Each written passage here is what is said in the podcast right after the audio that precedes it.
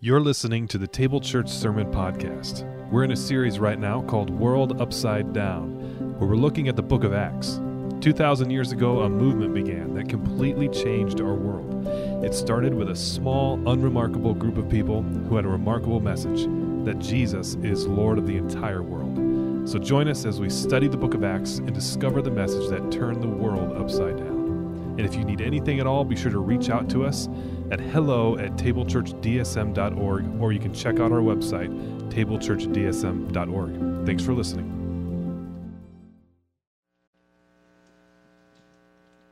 Morning, Table Church. Today we'll be reading from Acts 26, verses 19 through 29. Uh, we jump in right after Paul has uh, talked to uh, King Agrippa about his experience on the Damascus Road. So then, King Agrippa, I was not disobedient to the, the vision from heaven, first to those in Damascus, and then to those in Jerusalem and in all Judea, and then to the Gentiles. I preached that they should repent and turn to God and demonstrate their repentance by their deeds. That is why some Jews seized me in the temple courts and tried to kill me. But God has helped me to this very day. So I stand here and testify to small and great alike. I am saying nothing beyond what the prophets Moses said would happen that the Messiah would suffer, and, as the first to rise from the dead, would bring the message of light to his own people and to the Gentiles. At this point, Festus interrupted Paul's defense. You are out of your mind, Paul, he shouted. Your great learning is driving you insane. I am not insane, most excellent Festus, Paul replied. What I am saying is true and reasonable. The king is familiar with these things, and I can speak freely to him. I am not convinced, or I am convinced, that none of this has escaped his notice, because it was not done in a corner. King Agrippa, do you believe the prophets? I know you do. Then Agrippa said to Paul, Do you think that in such a short time you can persuade me to be a Christian? Paul replied, Short time or long, I pray to God that not only you, but all who are listening to me today may become what I am, except for these chains. All right, the word of the Lord. The, the liturgicals always puff out when I say that. Good morning, everybody. Thank you, Jim. For those of you who don't know, that is my husband. Been married for 21 years this summer. Yeah, we always uh, you know, I think when when I don't know what's happening with my mic, but I'm sure it will fix itself. so, you know, when you think about planning a church, there are so many people that it takes, and many of you in this room are part of that group. It's such a beautiful thing. My husband has a job that he is quite called to, and it's in Sioux Center, Iowa. You know where Sioux Center is? It's about three and a half hours from here. And so he's, he's quite called to that job, and we are called to plant this church. So when we moved here, he kept that job, and we came here. So that means he divides his time between here and there because God asked him to do both and hasn't said otherwise yet. And we're happy to do it, but that man has given a lot for us to be here today. So thank you, Jim. I don't get to say that very much. So, yeah, that's right. he will, he will hate that I have just said that. But I have the microphone now. So, uh, listen, we are in uh, the book of Acts today, Acts 26. We're with Paul, seeing this book through. So, Paul, he lived as a Jewish man among Gentiles. He calls himself a Hebrew of Hebrews, like he's a super Jew, okay? And most of his ministry was to people on the outside. He preached and taught a bridge between what God has done so far, what has happened in Jesus, and, and what that means for the whole world. Okay, he's preaching this bridge for the Jews and the Gentiles in Jesus. Now, Paul and his co-workers, they're living out what we call the Great Commission. They traveled the roadways and waterways of the Roman Empire, announcing to anyone with ears to hear that there is a king who truly deserves our full allegiance. A king who rules not with aggression and domination, but in self sacrifice and deep love. A king who does not just want to rule our lives, but wants to empower us to live in partnership with Him. A king whose reign over His people produces life and not death. Our text for today comes out of Acts 26, but really the action begins in Acts 21 as Paul arrives in Jerusalem. Now, Paul is a Roman citizen, so that gives him some protection while he's there. But he's stirring up all this trouble because he's leading these underground groups of Christians who pledge allegiance to a king who is not the emperor, and that is a significant threat. Many people in power, Jewish leaders, Gentile leaders. They want Paul dead, but they cannot agree or land on anything in particular that he has done wrong to deserve it. So Paul spends a lot of time in custody, like he says in the in the text today. He's in chains. Now, he's passed around from one powerful person to another, and their efforts to subdue him end up leading him to have opportunity after opportunity to preach and defend the gospel to the most influential people of the empire. That's what's happening here. Now, for time's sake, we can't dwell on everything that's happened in these last chapters of Acts. We really kind of dropped off there at Acts 17. Between 17 and 26, quite a lot happens. So I'd encourage you to read it. There's a lot I have to leave on the cutting room floor to get to this point, okay? They're just brilliant. Don't miss it. All right. But by the time we arrive at Acts 26, Paul is speaking to Herod Agrippa II and his sister Bernice. That name might sound familiar. Herod Agrippa II is actually going to be the last of the Herods to rule. Okay? Now, he's Jewish and he's also working with the Romans. And history will tell us his interests really lie in doing what Rome wants, doing what's best for Rome. Okay, but you can kind of think of him as he's got one foot uh, in, in his Jewish history and background, and also one foot entirely with the Roman Empire. Okay, and then we got Festus, who's a Gentile leader. All right. Now, Paul, he is just pressing and pressing the gospel message to these three. He's linking the testimony of the Jewish people with his testimony of the resurrected Messiah. He's insisting Jesus has already turned the world upside down for everyone in that room, Jew and Gentile. And at this point, Festus interrupted Paul's defense. You are out of your mind, Paul, he shouted. Your great learning is driving you insane. Festus kind of sees Paul as if he's one of those like religious fanatics that has a text that he has this, uh, you know, like way too much interest in. And so he's seeing all these connections that aren't really there, that kind of thing, right? He thinks he's, he's gone off the deep end, right? I am not insane, Paul replied. What I am saying is true and reasonable. The king is familiar with these things, and I can speak freely to him. Remember, King Agrippa is a Jew. Okay?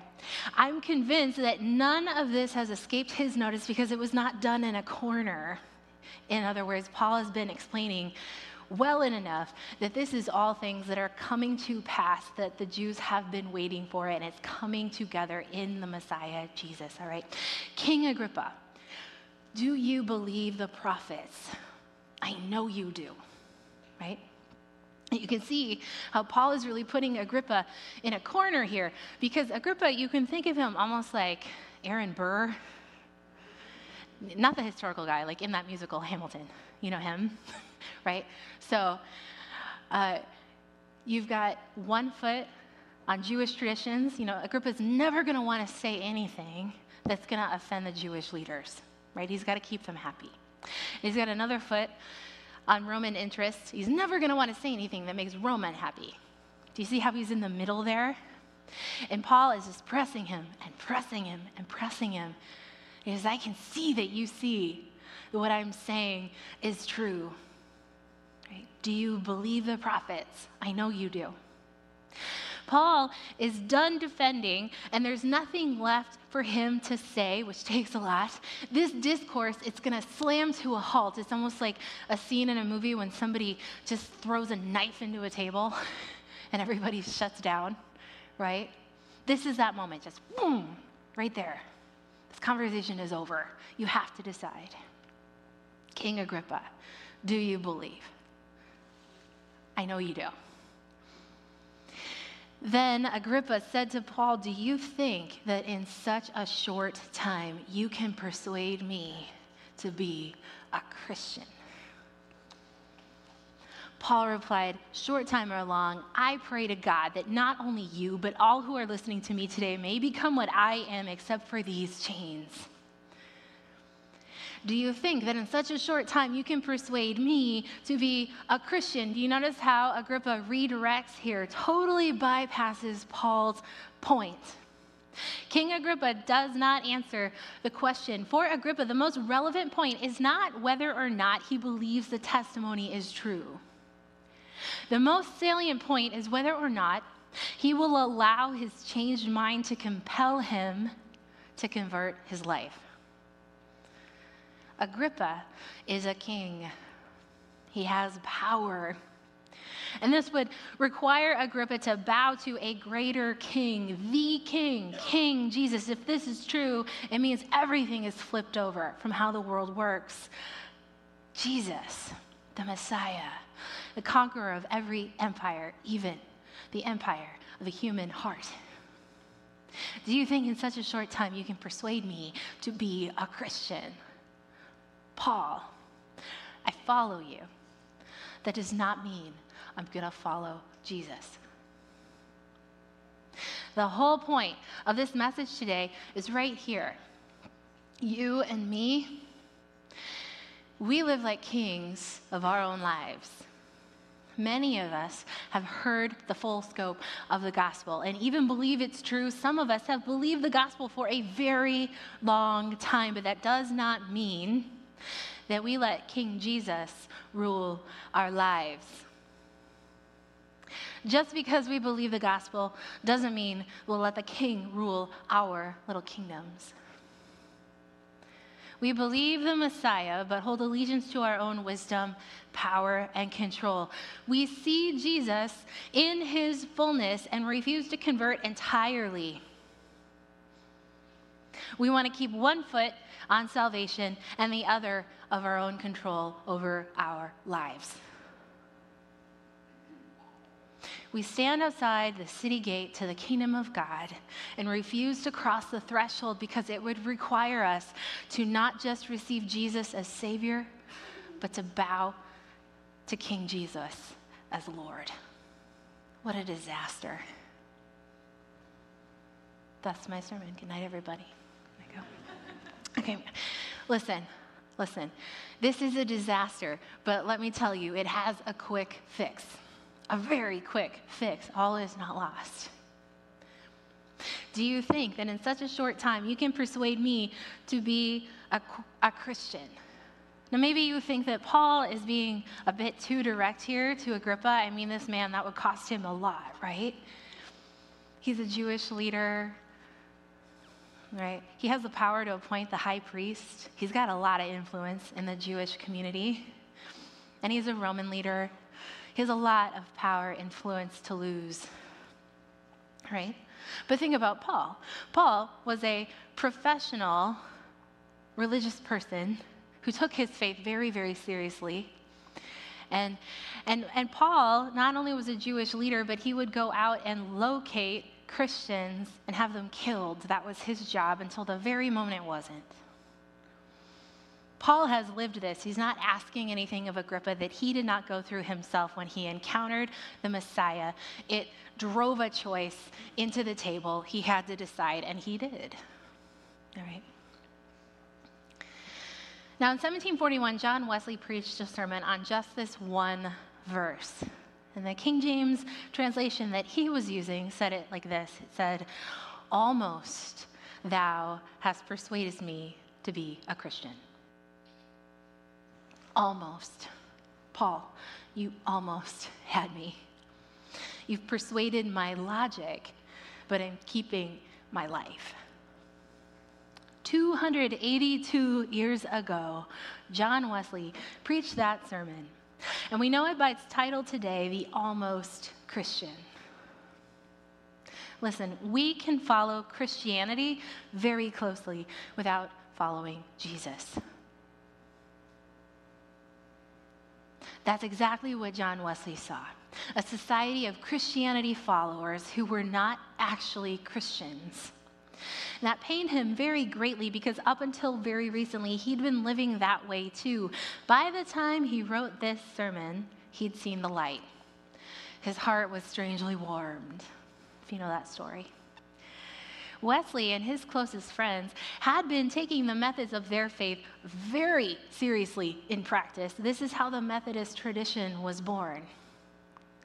But we don't entirely change until our hearts melt not into works or practice, but into the sovereign love of God. Full Christianity is active surrender to ultimate power and love. Before we move on, I want you to hear me right. Rigorous faith practices are not bad for us. In fact, rigorous biblical living puts us in the best position to receive and give grace, but it can also be a prison. The key is the motivations of your heart. The hinge point is not the methods, it's the motive. If your heart wants God, you will find God. He will be found. And if your heart wants to be its own God, you will be trapped in legalism. So, what does Wesley mean by the almost Christian? What's an almost Christian? He spells it out for us. Number one, almost Christians are not bad people. They're not bad people. Almost Christians are taught to never be unjust. They know not to steal things that don't belong to them. They do not oppress the poor. They don't extort people. They are not cheats. They are not frauds. They work hard so that they don't owe anything to anyone and they can give freely. Almost Christians do not lie. They do not slander people. They do not falsely accuse. They do not consort with liars as close companions. They're not bad people. Second thing, almost Christians do good things, really good things. Almost Christians expect love and assistance from one another, and they expect to help and be helped when it is needed. Almost Christians expect to treat others and be treated based on the level of basic humanity. Almost Christians share what they have, they share their food, they make sure everybody has safe clothes to wear. Almost Christians do all they can to help anyone with a need. Third thing, almost Christians do God things. They do God things. Wesley says a second thing implied in the being almost a Christian is the having a form of godliness of that godliness which is prescribed in the gospel of Christ, the having the outside of a real Christian. Accordingly, the almost Christian does nothing which the gospel forbids. Almost Christians bless God. and never take the name of God in vain. They don't curse or swear. Their yes is yes, their no is no. Of course, they're going to avoid every kind of unfaithfulness or adultery. Almost Christians do not waste time. They don't talk idle talk. Whatever is true, whatever is noble, what is right, whatever is pure, whatever is lovely, whatever is admirable. If anything is excellent or praiseworthy, that is what they think about. Almost Christians have never seen that Are You Still Watching pop up that Netflix gives you when you have binged a bit longer than you thought you might, and they just want to see if you're still conscious right? They don't, they don't spend idle hours watching that much TV. No, almost Christians don't do that. And they don't get drunk. They don't return evil for evil. They don't fight or get even. They practice forgiveness. They are honest. They treasure the golden rule. Number four, Wesley says almost Christians practice God worship earnestly. Almost Christians are eager to get to church. Almost Christians don't show up to church ready to show off their fine clothes and their good manners. Almost Christians earnestly want to get close to God. They're hungry for communion. They look forward to it. They want to live properly aligned with Him. Almost Christians pray constantly. They practice frequent family prayer. They do all they can to take a form of godliness and not craftily for self gain, but because they know it's right, it's good. They want what God wants. Finally, Wesley says almost Christians are deeply sincere. Almost Christians love good things. They love good things. Wesley says almost Christians have a real inward principle of religion from whence these outward actions flow. Almost Christians sincerely want to be right with God. They don't just do good to avoid evil. Almost Christians love doing good because they know God is good and they want to love God. Now, Wesley says, but here, it will probably be inquired is it possible that any man or woman living should go so far as this and nevertheless be only almost a Christian? What more than this can be implied in the being a Christian altogether? Wesley answers first, that it is possible to go thus far and yet be almost a Christian, I learn not only from the oracles of God, but also from the sure testimony of my own experience. Remember, Wesley and his close friends were relentlessly practicing the faith for a long time by this point. Nobody's ever wanted to please God more for all the right reasons.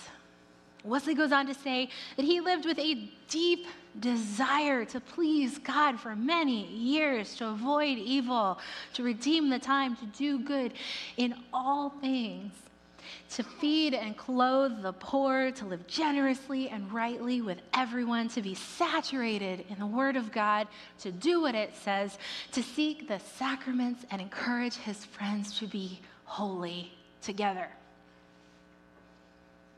Wesley says, God is my record before whom I stand doing all this in sincerity, having a real design to serve God, a hearty desire to do his will in all things, to please him who had called me to fight the good fight, and to lay hold of eternal life. Yet my own conscience beareth me witness in the Holy Ghost that all this time I was but almost a Christian. So, what more than this is implied in being an altogether Christian? First, please hear me. Being an altogether Christian includes everything we just said, all right? This is like when you're choosing a new phone plan and you see all the different options and there's like the basic level and you're going to see all of these different features and there's a check, by, check mark by each one. It's like, with the basic plan, this is what you get. All right? But for just $19.99 more a month, you could get all of this plus these things too, right? So think of it that way, okay? Being an altogether Christian includes everything it takes to be an almost Christian, plus the love of God. The love of God. Think back. What we've described so far is all entirely in our own strength and purview to perform. Be a good person, do good things, do God things, practice God worship, even love good things. All of that is in our own ability to do. But if we do not experience the transforming love of God to fill us, renew us, empower us, fuel us, compel us, entirely rule and motivate our hearts, we are, like Paul says, only a resounding gong or a clanging cymbal. Loving God requires doing, but it begins with being being in the love of God, in the love of the Father. Altogether, Christians live exactly as we've described, but those actions flow from a place of belonging inside the heart of God. So, hear me rigorous biblical living puts us in the best position to receive and give grace, but it can also be a prison. The key is the motivations of your heart. The hinge point is not the methods, it's the motive. If your heart wants God, He will be found. You will find God, you will know God. And if your heart wants its own God to be you, if you want to be your own God at the deepest places of your heart, you will get trapped in legalism. Altogether, Christians are transformed by the love of God and therefore empowered to love God and neighbor. Altogether, Christians are sanctified through and through by God Himself, the God of peace. You do not accomplish this on your own. You are helpless to do any of it. The one who calls you is faithful, and He will do it. You can believe the prophets, know the gospel, hear the witnesses, see the evidence of miracles, understand the text, and miss the heart of God. You could know it all and not ever know Jesus. You could be an almost Christian. This could be the reason that faith is so frustrating for you. If Christianity feels more like an impediment than a gift, if the life of faith you're living feels more like suffocating and less like oxygen, it might be that you are almost a Christian. Perhaps you've learned quite a lot, but you've been discipled in religion or behavior management, theology, fear, or control, but you've not yet been discipled by Jesus yet. Maybe you followed Christianity very closely, but you've missed the point. Not by choice, by accident. You didn't know better. Perhaps the best of intentions have led you to accidentally follow the wrong master. Maybe Christianity feels so clunky and unnatural to you because you're not yet attached to the source of unforced rhythms of grace. Remember back to our passage today, Paul is staring daggers into Agrippa's face. He's saying, Come on, you know the Messiah is here. You see it. Do not stop the love and power of God from overtaking you. Flip your kingdom over. Do not stop at logic. Allow your little kingdom to be overthrown by the kingdom of God. I'm going to have you all, as we're sitting here, just close your eyes for a moment. I'm going to read from the book of Colossians. This is a letter Paul wrote. It says, The Son is the image of the invisible God, the firstborn over all creation. For in him all things were created, things in heaven and on earth, visible and invisible, whether thrones or powers or rulers or authorities, all things have been created through him and for him. He is before all things, and in him all things hold together. And he is the head of the body, the church. He is the beginning and the firstborn from among the dead, so that in everything he might have the supremacy. For God was pleased to have all his fullness dwell in him, and through him to reconcile to himself all things, whether things on earth or things in heaven, by making peace through his blood shed on the cross.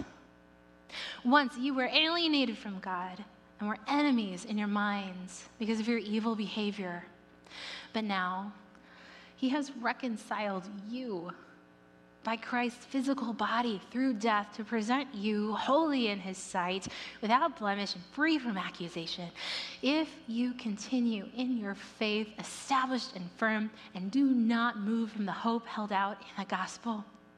This is a gospel that you heard and that has been proclaimed to every creature under heaven, and of which I, Paul, have become a servant. Are you abiding in Christ? Are you abiding inside the love of God, eating off it, fueled by it, enjoying it? Have you been working hard to do the right things without abiding in Christ? Are you doing the work, or is God doing the work in you? If you are hustling, you are putting in work the Father does not intend for you to do. It's all force and no flow. If you are just now realizing this is you, do not despair. You can step over the ledge in an instant. Remember, the fix is quick. This does not take much time. It takes surrender. If God has your mind, let Him have your life. Simply move from choosing to do God things to choosing to let God do whatever things He wants to do to you and in you and through you. That is the difference. No small thing, right? But here's the key the difference between being almost a Christian and being an altogether Christian, altogether sanctified and transformed by the loving person of God. The transforming love of the Father, Son, and Spirit cannot entirely have you until you entirely surrender your little kingdom to the loving power of the kingdom of God. That is the only work you get to do in this process. Now, here's what we can do with this right now. In a moment, we're going to sing a song to close the day. And as we do, we're all going to stand and we're going to worship together. And if you, for any reason, feel like perhaps there are bits of your kingdom that have not yet been flipped, if that is you and you know you need to do that today, then here's what you can do. While we sing, then as we are all standing here and singing and worshiping together, choose to do something with your hands to show you are in surrender actively to God. If you're not sure if there are parts of you that you have not intentionally chosen to flip, but you want to make sure that you let God know you want that to happen, put your hands up, put your hands out. Maybe you worship all the time and your hands are always up. Well, this time, just make an intentional choice to think about it first before the hands go out, before the hands go up. Say, God, do I earnestly seek to be entirely sanctified through and through? Let the kingdom of God overthrow all my little kingdoms. And if that's you, then when we're worshiping, just put your hands up or out, okay? Would you all stand with me? I'm going to pray before we sing. So let's just change our posture now and get ready. Oh God, as we prepare to worship, I pray that you could give us a holy hyper awareness of our situation right now. And would you make it very clear for us to be able to see your loving heart, your love for us, how much you like us, how much you want us. And so, faced with this choice, am I going to allow God to t- entirely flip over my kingdom? Work I can do in this is to surrender. So, if you're making that choice right now, I pray that it would be able uh, to be easy for you to see that Jesus is here with you, that when he looks at you, he doesn't think about what you're not doing enough of. He thinks of how badly he wants you to get to run with him instead of trying to run in the tide of the world and to try to grasp at things that don't make sense. Inside the love of God, these things are set in the right place and it all starts to make sense. So, God, would you empower us right now to see you with us and to see your motivation, your heart, and to respond to that. Not more doing, being loved by you.